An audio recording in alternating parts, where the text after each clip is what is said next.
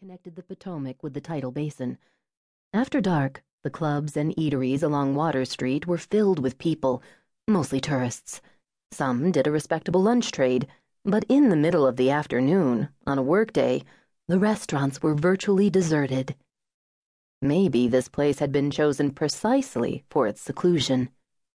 Barrie dropped a sugar cube into her cappuccino, then idly stirred it as she stared out over the iron railing of the terrace. It was a gloomy, overcast day. The channel was choppy. Houseboats and sailboats moored in the marina bobbed in the gray water. The canvas umbrella above their table snapped and popped in the gusty wind that carried the scent of rain and fish. Why were they sitting outside on such a blustery day? Mrs. Merritt stirred the foamy milk in her cappuccino and finally took a sip.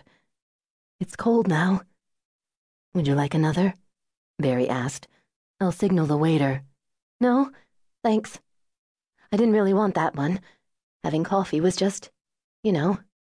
She shrugged a shoulder that had once been stylishly slender but was now downright bony. It was just an excuse? Barrie prodded. Vanessa Merritt raised her head. Through the sunglasses, Barrie saw bleak honesty in the woman's eyes.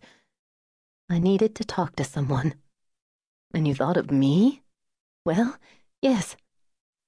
Because a couple of my stories made you cry? That, and because of the sympathy note you sent? It touched me. Deeply. I'm glad it gave you some comfort. I. I don't have many close friends. You and I are about the same age. I thought you'd be a good sounding board. She lowered her head. A mane of chestnut hair tumbled forward partially concealing her classic cheekbones and aristocratic chin. In a quiet voice, Barrie said, My note couldn't convey how very sorry I am for what happened. Actually, it did. Thank you. Vanessa Merritt removed a tissue from her handbag and slipped it beneath the sunglasses to blot her eyes. I don't know where they come from, she said of the tears being soaked up by the tissue. I should be dehydrated by now. Is that what you want to talk about? Barrie asked gently. The baby? Robert Rushton Merritt. She blurted forcefully. Why does everyone avoid saying his name? He had a name, for heaven's sake. For three months he was a person, and he had a name. I guess she didn't give Barrie time to respond. Rushton was my mother's maiden name. Mrs. Merritt explained. She would have liked having her first grandchild named after her family. Staring out over the turbulent waters of the channel, she continued talking in a faraway voice. And I've always fancied the name Robert. It's a straightforward, no bullshit name. The vulgarity surprised Barrie. It was such a departure from Vanessa Merritt's southern lady persona. In her whole life, Barrie had never felt so bereft of something to say. Under the circumstances, what would be appropriate? What could she say to a woman who had recently buried her baby? Nice funeral? Suddenly, Mrs. Merritt asked, What do you know about it? Barrie was caught off guard. Was she being challenged?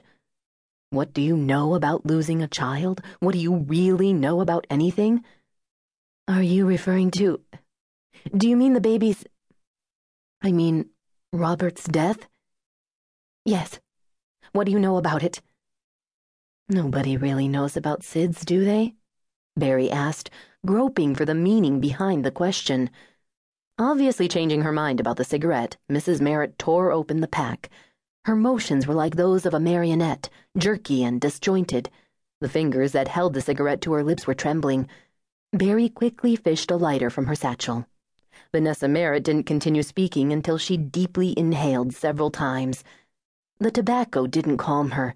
Instead, she became increasingly agitated. Robert was sleeping on his side, with one of those little pillows propping him up, the way I'd been shown to position him. It happened so fast. How could. Her voice cracked. Are you blaming yourself? Listen. Barrie reached across the table, took the cigarette from Mrs. Merritt, and ground it out in the ashtray. Then she pressed the woman's cold hands between hers. The impulsive gesture was noticed by the men at the other table. Robert died of crib death.